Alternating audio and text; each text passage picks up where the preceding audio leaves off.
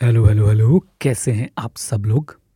आज के इस पॉडकास्ट में मैं बात करने वाला हूँ कि क्यों, आखिर क्यों हम लोग फेल हो जाते हैं नई और अच्छी हैबिट्स क्रिएट करने में।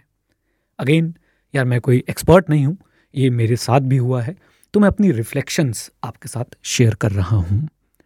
मेरा ऐसा मानना है कि सबसे बड़ा कारण हमारे फेलियर का जब हम कोई नई हैबिट अच्छी हैबिट डेवलप करना चाह रहे होते हैं फॉर एग्ज़ाम्पल हम लोग चाहते हैं कि हम लोग रोज सुबह उठ के एक्सरसाइज करें।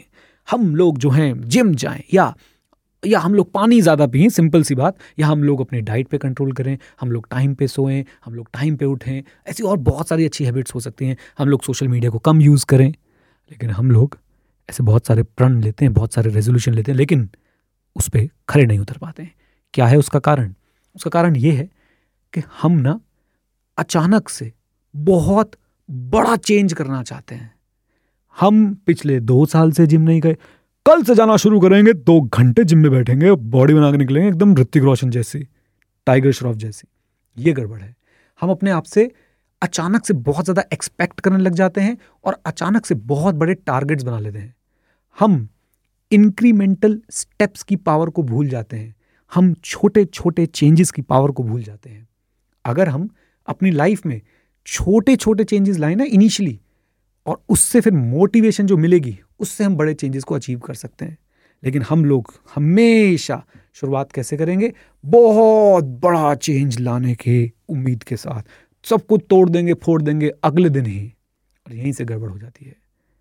मेरे साथ भी ऐसा हुआ है। अगर आपके साथ भी हुआ है तो मुझे ज़रूर बताइएगा।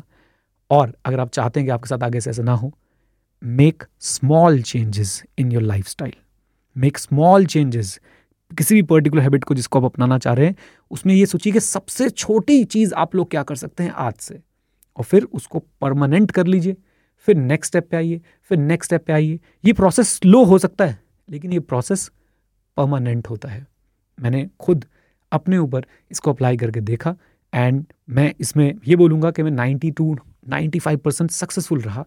और अब बहुत सारी ऐसी चीज़ें जो मैं पहले नहीं करता था, वो मैं अब कर रहा हूँ रेगुलरली कर रहा हूँ राइट अगर आप ये बातें जो मैं किसी बुक से पढ़ता हूँ या कहीं से सीखता हूँ या जहाँ से भी मेरे पास ये आती हैं चीज़ें, मैं उन सब के सोर्सेज भी आपके साथ शेयर करता हूँ। आप लोग विज़िट कर सकते हैं नीरज अरोड़ा डॉट कॉम पर जहाँ पर अभी पॉडकास्ट शायद सुन भी रहे होंगे और देख सकते हैं क्या सोर्सेज हैं, कैसे आप लोग भी जो हैं ये चीज़ें फ़र्स्ट हैंड ये वाला ज्ञान जो है वो ले सकते हैं।